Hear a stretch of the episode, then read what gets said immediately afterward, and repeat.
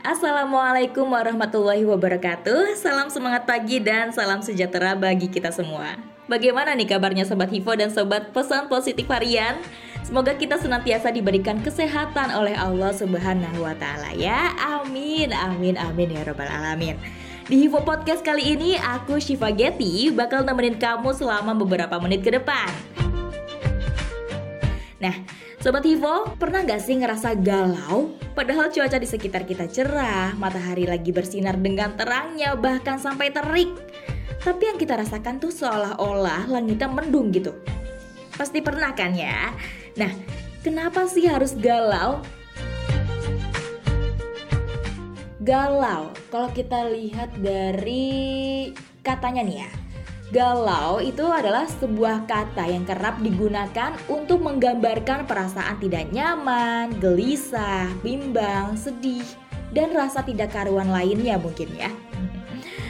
Penyebabnya bisa beragam banget nih, mulai dari galau karena dompet kosong, galau nunggu jodoh gak datang-datang di saat teman seangkatan udah pada sebar undangan, galau baterai handphonenya lowbat pas lagi penting-pentingnya tapi jauh dari sumber listrik tuh.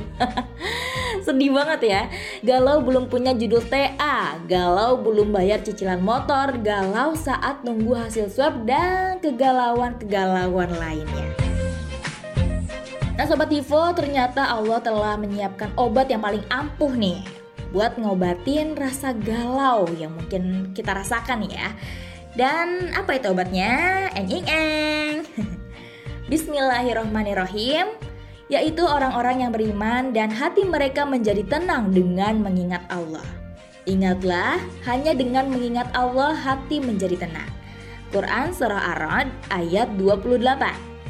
Hmm, hanya dengan mengingat Allah? Seriusan? Hanya dengan mengingat Allah? Duh, perasaan aku udah ingat Allah terus deh. Hmm, yakin? Ngukurnya gimana? Terus standarnya apa sih? Nah Sobat Hivo, gini loh, kalau kita pakai indikator tenang sebagai hasil dari mengingat Allah, tapi kok kita masih tetap galau, bisa jadi mengingat Allahnya itu belum tepat nih. Sebenarnya kegalauan itu hadir saat kondisi terancam, bahaya atau tidak aman. Contohnya nih, galau dompet kosong karena ancaman gak makan besok, galau nunggu jodoh, ancaman dikatain gak laku, H P lowbat, ancaman untuk kepentingan yang lagi diusahain, galau cicilan motor, ancaman disamperin debt collector, atau bahkan gak bisa ngelunasin cicilannya nih. Dan e, segala kegalauan dengan ancaman yang lainnya ya. Intinya setiap yang digalauin itu pasti kita khawatir terhadap resiko ataupun efek yang akan timbul nantinya ya kan. Perlu kita sadari Sobat Hivo bahwa ancaman-ancaman itu bukanlah ancaman atau bahaya yang sesungguhnya loh. Karena untuk urusan dunia, Allah kasih masalah beserta solusinya. Ada di Quran Surah Al-Insyirah ayat lima sampai enam, yang artinya, karena sesungguhnya sesudah kesulitan itu ada kemudahan. Sesungguhnya sesudah kesulitan itu ada kemudahan.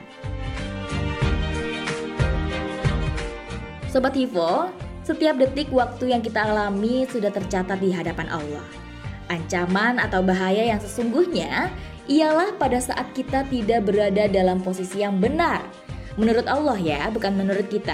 Coba kita ukur diri lagi deh. Kalau hari ini urusan-urusan dunia yang digalauin selesai, siap gak? Hari ini juga dijemput malaikat Izrail. Dan di surah Al-Fajr ayat dua puluh tujuh sampai tiga puluh, Allah berfirman yang artinya, wahai jiwa yang tenang, kembalilah kepada Rabbmu dengan hati ridho dan diridhoi. Maka masuklah ke dalam golongan abdi-abdiku, masuklah ke dalam surgaku. Semoga kita termasuk ke dalam golongan yang sukses beristiqomah dalam ketaatannya Sobat Hivo. Insya Allah surga menanti kita. Amin ya Rabbal Alamin. Wallahu a'lam bishawab.